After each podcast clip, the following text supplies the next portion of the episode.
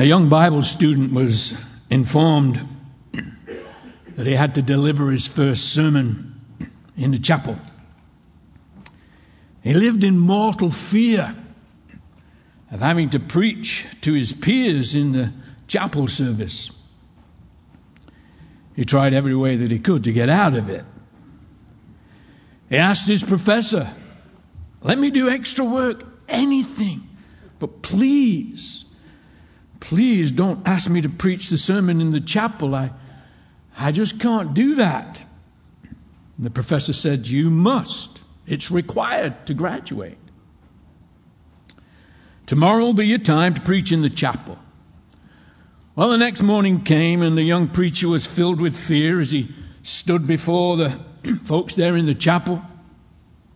He asked his brothers, he said, Brothers, do you know what I'm going to say? They all shook their head. No. He said, Neither do I. Let's all stand for the benediction. well, the professor just couldn't believe what this young man had done, and he, he informed him, says, You're going to have to do it. You'll have to do it tomorrow. So, second day arrived, and they're all back in the chapel. The chapel was filled. And as a young preacher began, he began as he did the first day Brothers, do you know what I'm going to say? And the students, knowing his fear, all nodded their head, Yes. And with a sigh of relief, the young preacher simply commented, Since you already know what I'm going to say, there's no point in saying it. Let's stand for the benediction. Well, the professor was really upset this time. He told the young preacher, said, I'll give you one more chance. You got to preach a sermon tomorrow. If you don't, you will not pass. Third day came, chapel's packed.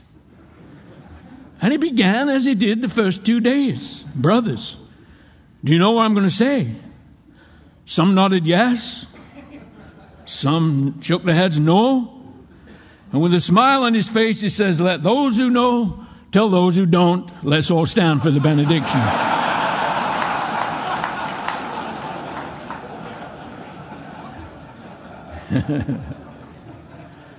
Let those who know tell those who don't. That's basically what it's all about, isn't it?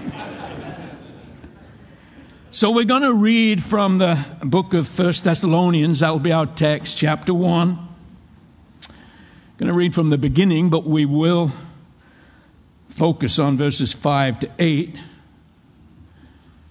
And when I go to any other scripture, that will come up on the screen so I can keep you at the text that we're going to go through verse by verse. So, Paul, Silvanus, and Timothy, to the church of the Thessalonians in God the Father and the Lord Jesus Christ, grace to you and peace from God our Father and the Lord Jesus Christ.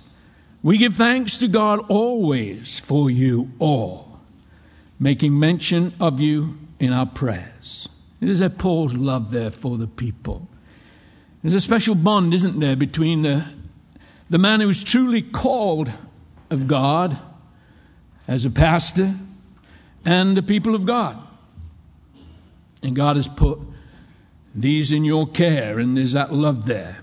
And this vice versa. Them, him praying for them, them praying for him, as it is. So, verse 3 remembering without ceasing your work of faith, labor of love, and patience of hope in our Lord Jesus Christ, in the sight of our God and Father. Knowing, beloved brethren, your election by God. For our gospel did not come to you in word only, but also in power and in the Holy Spirit and in much assurance, as you know what kind of men we were among you for your sake. And you became followers of us and of the Lord, having received the word in much affliction with joy of the Holy Spirit, so that you became examples to all in Macedonia, Achaia, all who believe. For from you the word of the Lord has sounded forth, not only in Macedonia and Achaia, but also in every place. Your faith toward God has gone out so that we do not need to say anything. And Father, we thank you for your word and we pray that you bless it to each one of us. Anoint, Lord, the speaker, anoint our ears that we may hear from you. In Jesus' name, amen. So I'm sure you all know that here in Thessalonians we have sort of a tremendous success story. And through circumstances beyond his control, Paul the Apostle, it seemed like he was only able to stay there in Thessalonica for four weeks. As usual, he, got into trouble for preaching the gospel. And he was chased out of town. And a little later, being concerned for the new converts, he sent Timothy to them. And they came back to Paul with a good report. He came back to Paul with a good report. Not only were they standing, but they had a great testimony. A little later, uh, I'd like to speak about the words sounded forth. That is, the word being proclaimed from this young church. But first, I want to consider, beginning at verse 5, what I believe to be the key, or the keys to as why Paul was so effective in such a short time. It's a short time with him in Thessalonica, how effective he was. He preached there for four weeks, had to leave, yet there was this tremendous effect that he had upon them and upon the lives of the people there. How was that? How was that possible? Well, I do believe the answer is found in verse 5. It's right there. For our gospel did not come to you in word only, but also in power, in the Holy Spirit, and in much assurance. As you know what kind of men we were among you for your sake. And I believe that there is an explanation here for the phenomenal success that Paul found in that verse 5 there. He, he came with the Word of God, he came in the power of the Holy Spirit, and in much assurance and with an exemplary life. You see, that verse gives you an outline there, doesn't it? Wonderful. With the Word of God. It goes without saying that really key to successful spreading the gospel and establishing this young church and establishing any church is the Word of God. You've heard that from a few of these guys. And this is the exposition of God's Word that's been the mainstay of our movement from the beginning. May it long continue to be so. As many of us were a part of this pretty much from the beginning, we're old. I was going to say getting old, but I can't say getting old anymore. We are old. But we're thankful for younger men holding forth the word of God. Some of you have seen, you've seen some of them speaking even at this conference. It's a blessing. And there are many more that are not here throughout the world proclaiming the word of God, teaching through the scriptures. I'm confident that this movement, should the Lord tarry, will not die with the first generation. Not at all.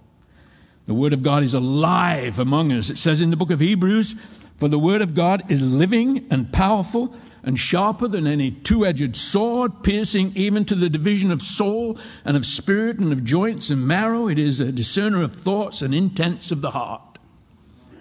My uh, First pastor, the fellow that led, led us to the Lord, myself and Owen and our wives, his name was George Yeomans. He had a friend.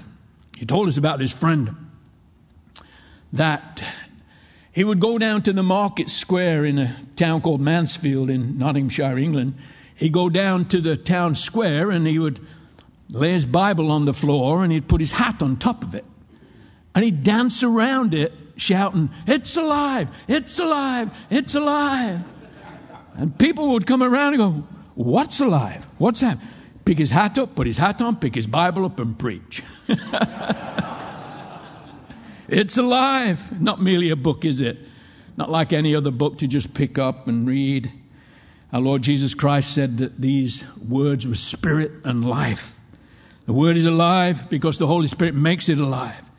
The Bible is living and brings life to millions. Charles Spurgeon says, said, if when I get to heaven, God says, I, I want you to preach for all eternity, I would simply say, Give me a Bible, Lord, that's all I need. God's Word. It can bring purpose and meaning to a person who'd lost their desire to live. It can, and it does, and it has inspired, and we've heard some of them even at this conference, young men and young women, to take a venture in faith and go around the world as they have that desire to share the Word of God with others. And God's Word can take the lost, one lost in sin, and turn them around and brings life. And we rejoice that we have God's Word even for us to feed us, to help us grow, living and working and bringing change in our life. And you know it's living because you continue to read it and you find something and you say, When did you put that in there? alive, isn't it? Thankfully. God's words brings conviction in our own lives that we might be washed and cleansed and regenerated by the word. So, on a continual basis, brothers, be faithful with the word of God. Be faithful to the text that God gives you. Be faithful to expound it using exegesis, bringing out that that's in, and not eisegesis, adding to that that's not there. Bring out that that you see there, and the Spirit quickens to you. But I want you to know that Paul said that he, he, he didn't come in word only. You see, this is, I think, where so many go wrong. Thinking the Bible in of itself, and this might sound like heresy at the Calvary Chapel conference, is not enough. Ooh, deadly silent. Can hear a pin drop. It's not enough without the power of God's Holy Spirit. And Paul said he came in power and in the Holy Spirit, and I take that to mean he came in the power of the Holy Spirit. And Bobby reminded us of the, the promise and the importance of the Holy Spirit.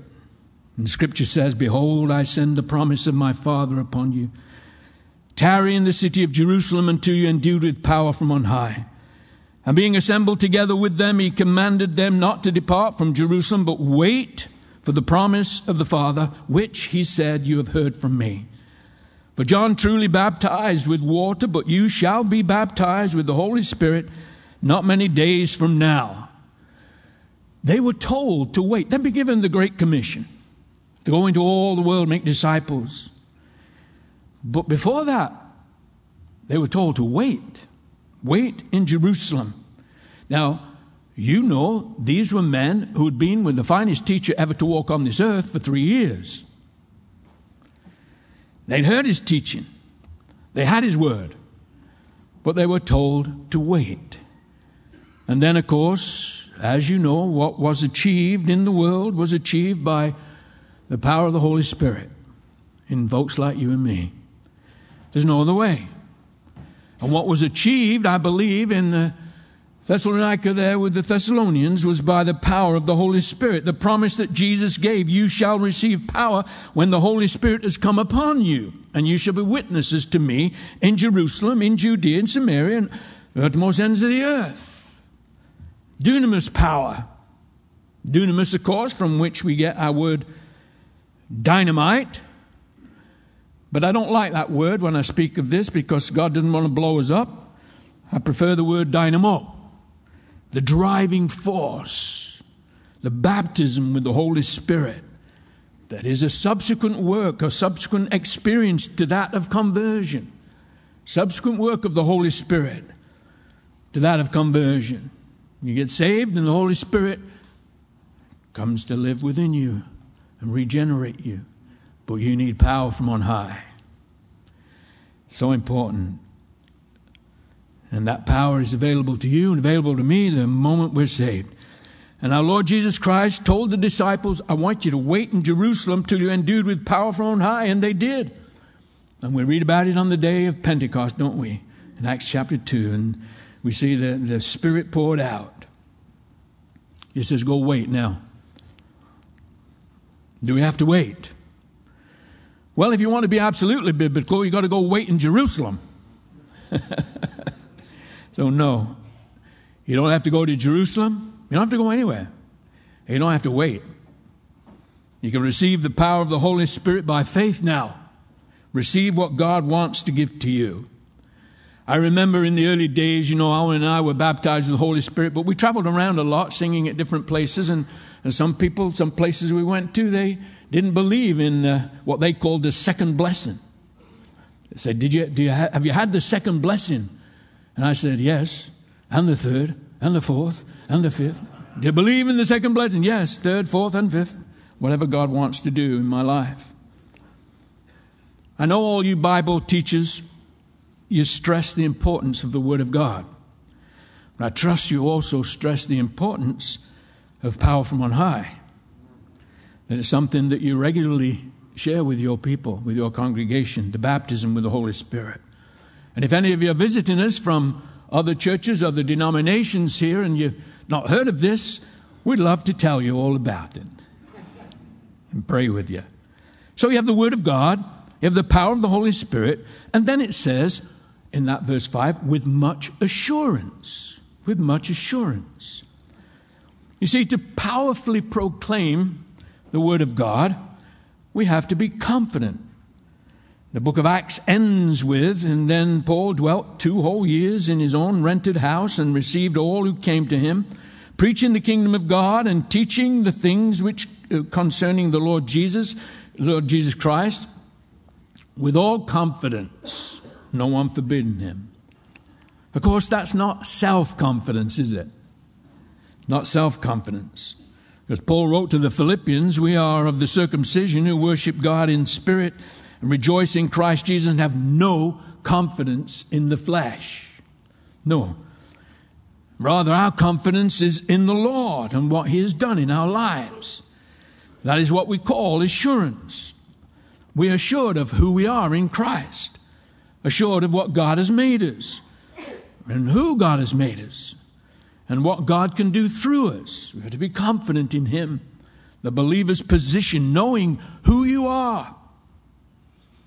And what Troy was sharing about Nehemiah shall such a man as I flee?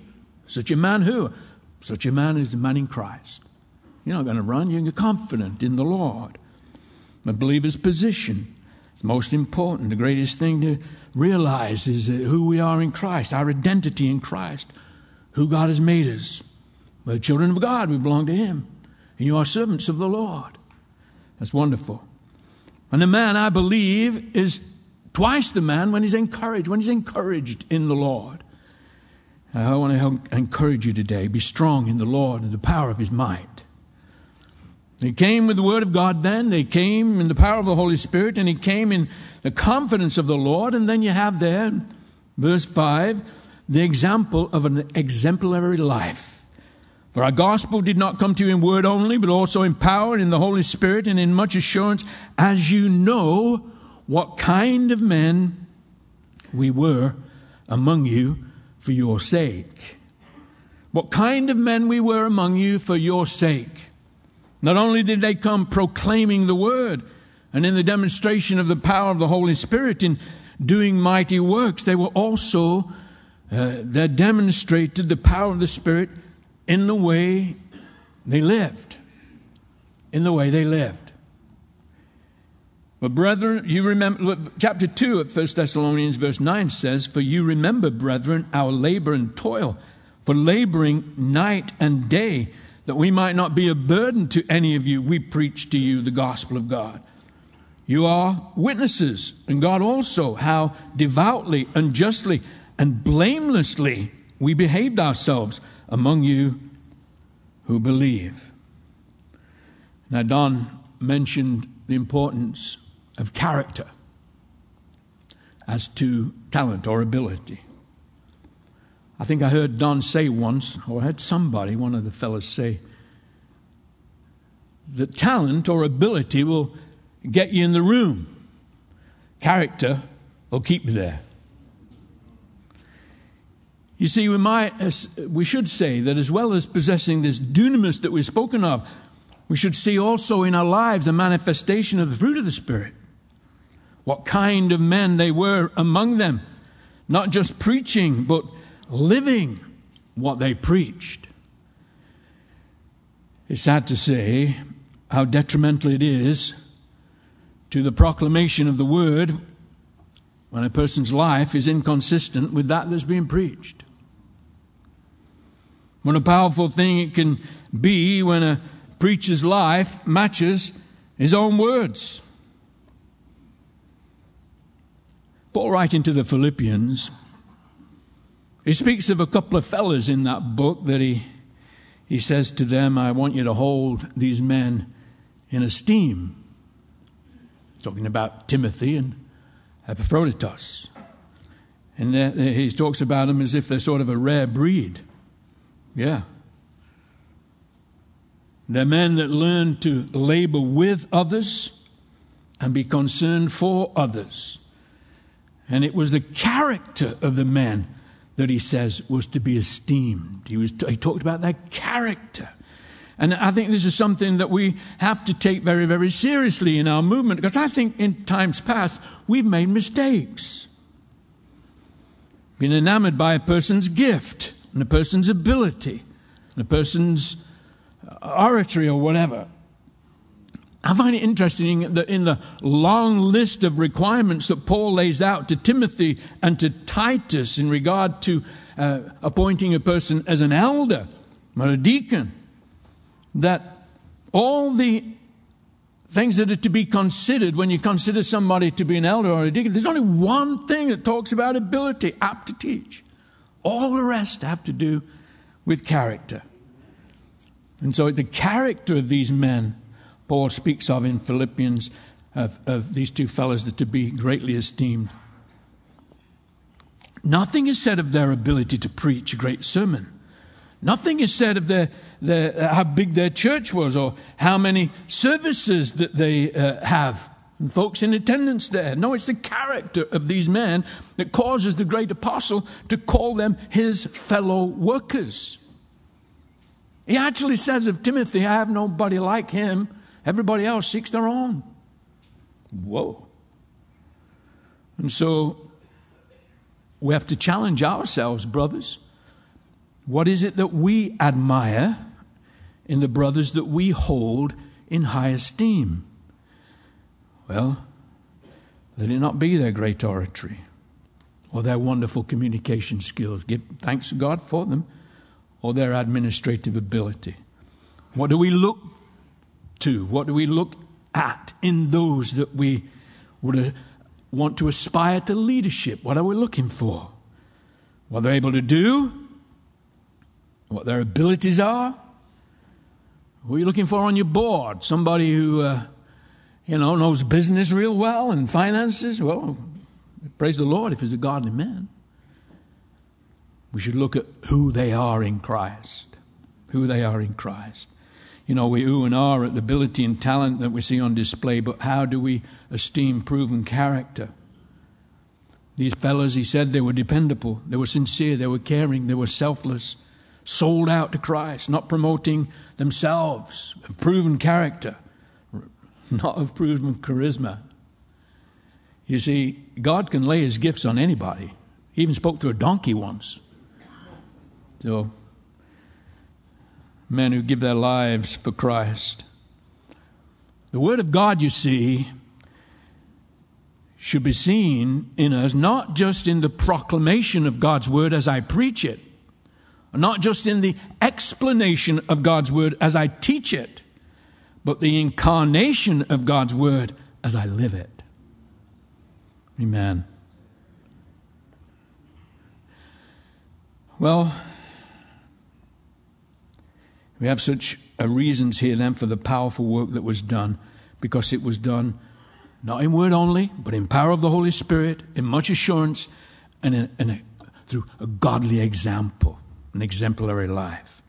So I want to consider now, which gives a little bit here, and consider what the result was, or the fruit it bore, and how it was reproduced in them. So look at verse 6 and you became followers of us and of the Lord, having received the word in much affliction with the joy of the Holy Spirit, and so that you became examples in all Macedonia and Achaia to all who believe. For from you the word of the Lord has sounded forth, not only in Macedonia and Achaia, but also in every place. Your faith toward God has gone out, so that we do not need to say anything.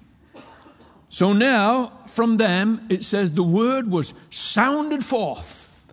Sounded forth. That is, they took what they'd received and they spread it abroad. That is the pattern, isn't it?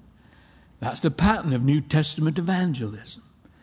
It's not just the responsibility of the Pauls and the Timothys and the Barnabas of the world to evangelize, but it's the, the churches whom God has planted through these fellows that, and that they, they've pastored to sound forth the gospel. Paul did not say, and from your pastor or from that evangelist in your church, the word is sounding forth. He said, from you. Now, Paul uses uh, a little used word to describe what was taking place through them. In fact, upon reading in this section, and I learned from studying actually through McLaren there that the word sounded forth is only used once in the whole of the New Testament. That this word is only used once. Now, you Bible scholars, check it out and correct me if I'm wrong. But it's, uh, I'm not a Greek scholar, I tried to pronounce it, exekeo. Exekeo. A word which would be naturally used in that language, the Greek language there, will be naturally used to describe the sound of a trumpet. And again, it's only used here, nowhere else in the whole of the New Testament.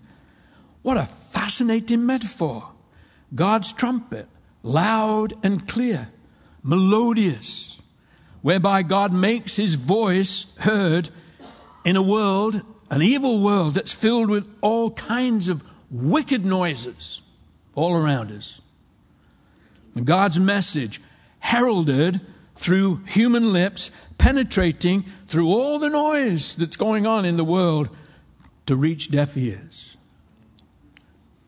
Now, Scripture teaches us, of course, that we all have a purpose in life, a reason. There's a reason, there's a plan, there's the purpose of God as to why we are here. And a great part of that purpose is to stand strong in God's Word and proclaim, sound it forth, the word of God, to blow God's trumpet, as it were.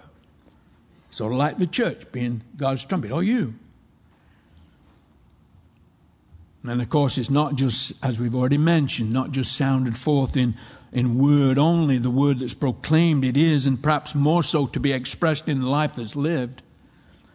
As Paul said to this young church, they became examples receiving the word in much affliction with joy in the Holy Spirit. It was being lived out in them as well as being proclaimed by them, the gospel incarnate in them. But let's look at this trumpet. It sounded forth. A trumpet sound is clear and penetrating. The gospel is to go out as a trumpet is sounded forth. There are many instruments that I suppose could be used as a metaphor, but I wonder if there's any as clear and penetrating as a trumpet. It's an instrument that insists on being heard. you can hear a trumpet.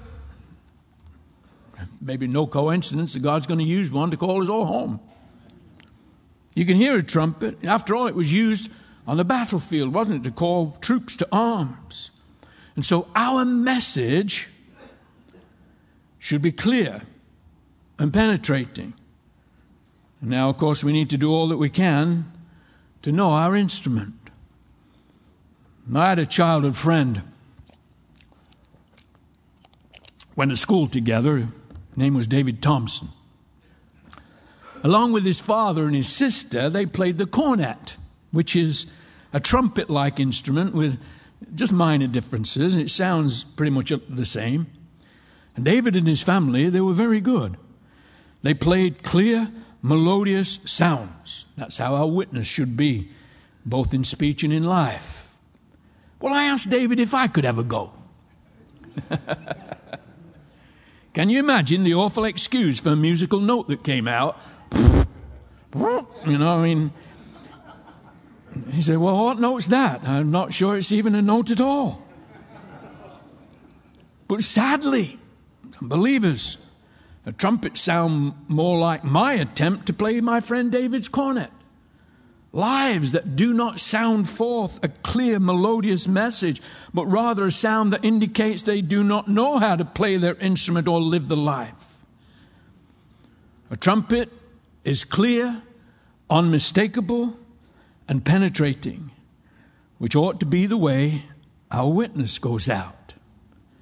A life that is clearly expressing Christian virtues, the love of God, and the one who knows his message and knows his Lord.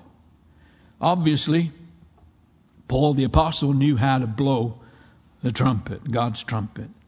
And then these Thessalonians, a small group of young believers, yet the gospel sounded forth from them clear and penetrating. Not only in Macedonia, said, but in every place. Now, if you look at the context, particularly verse 3, remembering without ceasing your work of faith, labor of love, and patience and of hope in our Lord Jesus Christ in the sight of God and Father, their witness was as much with deeds, if not more so, than with words. New Living Translation of verse 8 says, And now the word of the Lord is ringing out from you to all the people everywhere, even beyond Macedonia and Achaia, for wherever we go, we find people telling us about your faith in God. We don't need to tell them about it. So, as well as their preaching and their, their faith and consistent living was what made the impression. Again, this is a theme that keeps coming back. We should all speak of him, but sometimes may, we may speak of him without speaking. Now, I'm not saying that there should be necessarily less talk or less preaching, but there certainly ought to be more godly living. We do not know how far, how far reaching our gospel may penetrate, how a Christian witness may penetrate. We don't know. Remember how Paul ends Philippians. All the saints greet you, but especially those in Caesar's household. Caesar's household? What? But surprisingly, the gospel penetrated into even the most unexpected places. The most, in the most unlikely of circumstances, remember the words of the Lord Jesus in the Gospel of Luke You will be brought before kings and rulers for my name's sake. Never in a million years would I have imagined that almost 20 years ago now, on February the 7th, 2003, as the dark clouds enveloped us, that I would have stood on a platform there and the space shuttle landing strip, the runway, with the governors of Florida, leading NASA officials, uh, there at the Space Shuttle Columbia's memorial service. And then I would read from the book of Psalms and from the book of Revelation and pray as I gave the benediction at that service. Who am I? I'm just a lad from Sutton Ashfield, Nottingham, with a Nottinghamshire, with a high school education, Sutton in Ashfield. You don't know where that is, do you? No, that's my point. But I was humbled and honored to stand on God's word and blow God's trumpet that day in a nationally televised memorial service. If the sound is clear, who knows where it will penetrate? Paul, writing to Timothy, said, Remember that Jesus Christ of the seed of David was raised from the dead according to my gospel, wherein I suffered trouble as an evildoer, even unto bonds, but the word of God is not bound. He may put us in prison or put us in lockdown or whatever they want to do, but the word of God's not bound. And though he was in bonds, Paul could say the word of God's not bound. And though there may be many chains, the word of God is not bound. And who knows what effect your witness, your preaching, your teaching will have long, long ago after the, after you've gone it, should the Lord not rapture, and I hope and I believe you should be doing it pretty soon. Well, me and Alwyn were just talking about this the other day. We've, I've known Alwyn for 60 years. We used to be in a rock and roll band together before we were Christians. And uh, we were talking about how marvelously our, our lives and what God has done. is absolutely amazing. And who knows what lives we've touched, what lives you touch. Who knows what eternal value your faithful service will accomplish as you serve Him and His people. Who knows what effect the work that you do will have. Now, as well as individuals, a church as a whole should stand strong in God's word and blow God's trumpet loud and clear, as it were. That our community should know what we stand for. That we stand on God's word. That we shall not compromise the word of God in any way, even if it brings persecution upon us. And anyone who visits our churches should know surely sense the Lord among us. The love of God, the love for one another.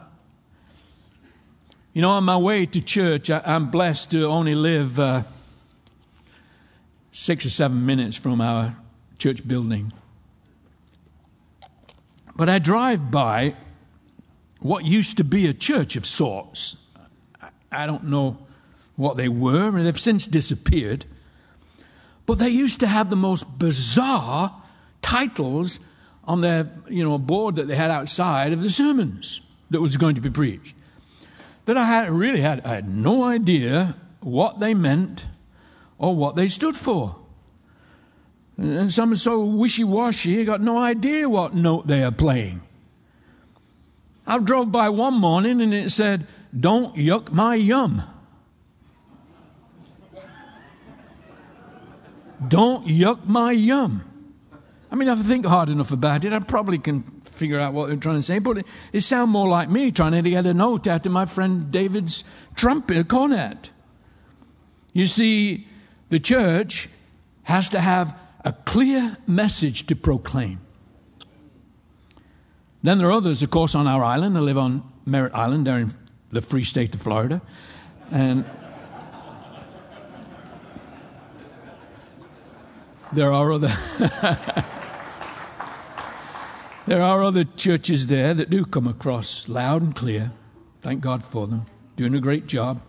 And if you visit a church's webpage, you should quickly be able to discern if they're sounding forth clearly and penetratingly in the Word of God. You can see it right away. You can see it right away if they're not. So a trumpet sound is clear and penetrating, but also it is melodious. It should be.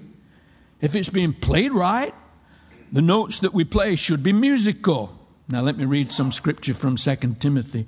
Flee also youthful lusts, pursue righteousness, faith, and love, and peace with those who call on the Lord out of a pure heart. Avoid foolish and ignorant disputes, knowing that they generate strife. And a servant of the Lord must not quarrel, but be gentle to all, able to teach, patient, in humility correcting those who are in opposition, if God perhaps will grant them repentance so they may know the truth. He says, you shouldn't quarrel. You all know what discord is, I'm sure. You know when a, a note is sung is sang off pitch, the wrong notes, or an attempted harmony uh, one of them's flat, one of them's sharp, or whatever, and you're going, oh man. Ah. Or a guitar out of tune. It's a struggle for me.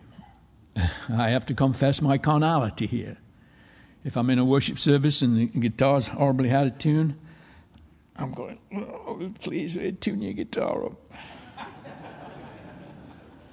Proverbs says, A worthless person, a wicked man, walks with a perverse mouth. He winks with his eyes, he shuffles with his feet, he points with his fingers. Perversity is in his heart, he devises evil continually, he sows discord. I, I know all you senior pastors have had this experience, I would think. I don't know if anybody goes through their ministry life without having discord somewhere or other along the line harshness, arguing, bickering, cruel words spoken, causes discord. That's not music. These six things the Lord hates, yes, seven are an abomination to him a proud look, a lying tongue, hands that shed innocent blood, a heart that devises wicked plans, feet that are swift in running to evil, a false witness who speaks lies, and one who sows discord among the brethren. That's not musical. And who wants to listen to discord? You turn it off.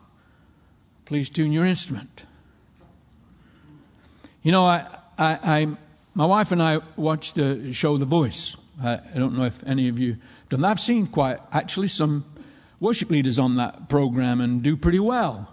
And uh, you know when they they know when they're going to be voted off. It's a sort of a competition thing. They they know that this is probably their last week, so they do their Christian song, and, and it's usually a blessing. But we don't watch it live. We record it. Because there's some of them, you know, I don't know if you've ever seen the show, but the judges have their seats, the, their back is to the person coming on to sing. They never see the person until they, and they hit the button to turn around if they want to uh, be that person's coach and take them on to the next round. Well, some of them are awful. And, and so my, my wife and I look at her and say, fast forward. She says, yeah, fast forward. fast forward. To the next one. Fast forward, fast forward.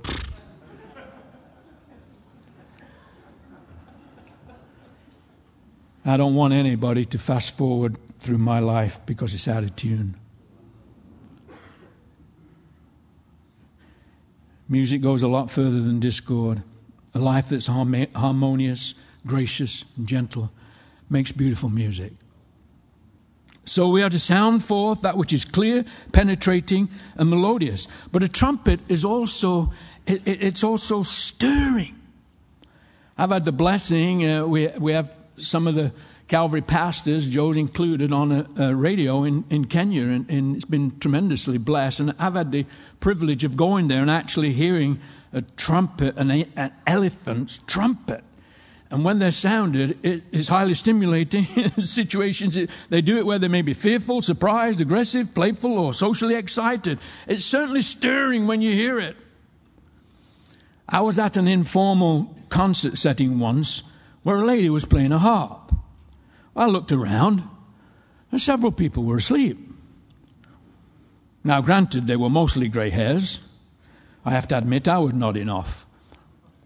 You see, you don't play a trumpet to put people to sleep. And you don't use a harp to call people to arms. The trumpet is intended to stir, to revive, and it's mostly set, of course, to lively music. We are not the frozen chosen. Our witness should be expressed in our life. It's not to be like a dour, dire funeral march played in a minor key. We're to sing to him a new song, play skillfully with a shout of joy. We don't want to be miserable people when we blow God's trumpet. We want to blow it in such a way that it inspires. Well, one last thought the breath of God. I'm sure you've all heard the saying, He loves to blow His own trumpet. Let's be clear on this. It's the breath of God that blows the trumpet, the Holy Spirit of God. Jesus said to them again, Peace to you, as the Father has sent me, I also send you. And when he said this, he breathed on them and said, Receive the Holy Spirit. You remember the old hymn? Breathe on me, breath of God.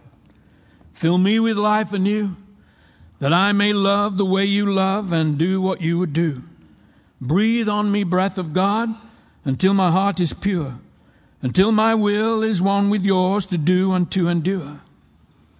And so we're to live in fellowship with the Lord.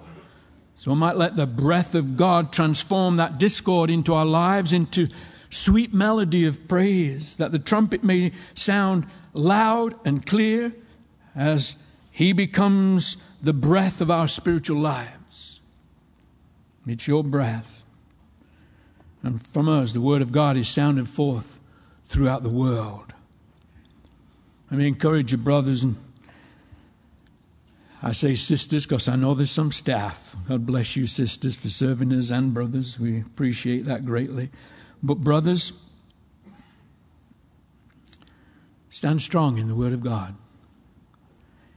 Continue to sound forth the gospel. I believe sincerely. I've been a part of Calvary Chapel for many, many years. I believe that God has raised up an army of expositors in these last days. And I believe that's you. I believe that's you. I want to close with uh, one last story. I want to tell you about an experience some years ago now that renewed my passion for God's Word. It's a story of a, a wonderful sister who was a part of our fellowship for, for many years. She's with the Lord now. Pam was our bookkeeper. She dealt with the finances of the church. Is kind of a position that not only requires diligence and accuracy, but also integrity, confidentiality. I suppose I was her boss, but I never really thought of myself in that way. I was more, we were more friends and brother and sister. And she was an example for, for all to follow. And she never once let me down. Faithful, integrity, loyalty, honesty, dependable, diligent servant who served in humility. Well, the problem was, of course, her office became so popular that I had to make rules to keep people out of her office. She's not going to get any work done. Well, it didn't work. People used to like to be around her so much because she was so much like Jesus. Well, she got really, really sick, and she's sick with cancer. And whenever Carol, my wife, and I visited her, we were always had a wonderful, blessed times. And we always thought that when her time came, we would be there uh, as we have been with others who've gone to be with the Lord, that we'd be at a bedside. But it was not to be so. I was out of town. I got the news that she was fading fast, and it was impossible for me to get back from where I was to her bedside in time. Our midweek service Bible study got out, and many of them, almost all of them, went over to their house and their street there. And uh, my, my son told me that it was like heaven on earth as they were singing and, and reading the scripture. And the moment she passed, it says, like heaven came down into the room and lifted her into the presence of the Lord. But I wasn't there. I wasn't there. And what guilt, what despair, thinking I'd let her down.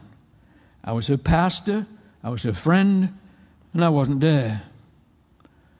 Well, I, I, did the memorial service and it went well. It was a wonderful time, but I, I sort of still carried that guilt and it, it sort of haunted me. Wasn't there. Let her down. And then one Sunday, as I was teaching, I don't know if this happens to you, but often when I'm actually in the pulpit, God speaks to my heart. Probably in, uh, clearer than any other time in my life. When I'm sharing the Word of God, He speaks to me, sometimes convicting me of what I'm saying myself. but I was still feeling the guilt, and I couldn't rid myself of it. And one particular moment, as I was sharing God's Word in front of my own flock there, I, I heard the Lord speak to my heart, You were there. You were there? Yes, he said, All that Pam held on to, all that sustained her, you taught her.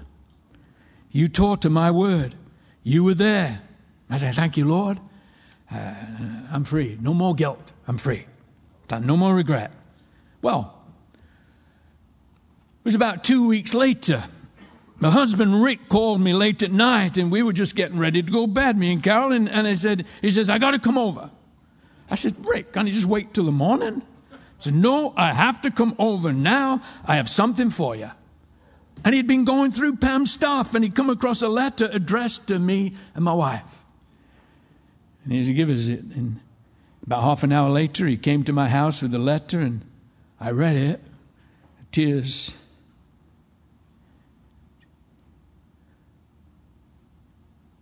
Tears flowed down my cheeks.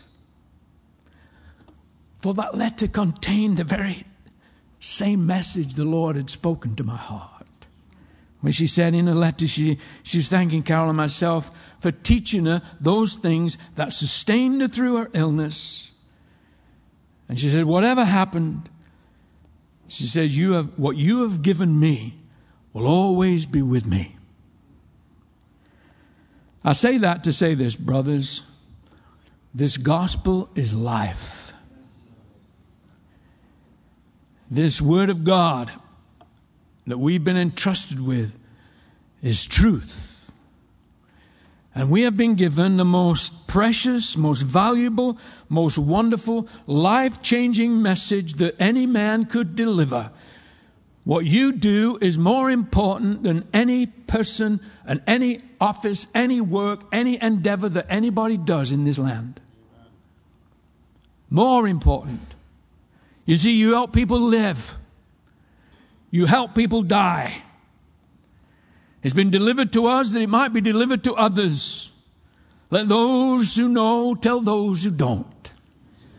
And what a privilege that is for you, for me, to do that. And I encourage you, brothers, that's our calling. May God help us, whatever time we have left, to be faithful servants, faithful to God, faithful to His Word and faithful to those people that He has put in our lives, that we might help them live. We might help them when that time comes. They go to be with Him, that they might be at peace. May God bless you all. Father, thank you again for your word, for your truths, for everything that we've heard at this wonderful conference. Thank you for every brother here that serves you. I especially pray for our dear pastors who have got the responsibility of holding forth faithfully your word. I do pray for every congregation represented here that you would bless each one, and that, Lord, each one may grow in grace and understanding of you. And pray, Lord, that as we go back to our different responsibilities, that we may go refreshed, encouraged, challenged, built up in the faith, May we go in the confidence that you give us through the power of your Spirit in our lives and through your word residing in us. Bless your people, we pray. In Jesus' name, amen.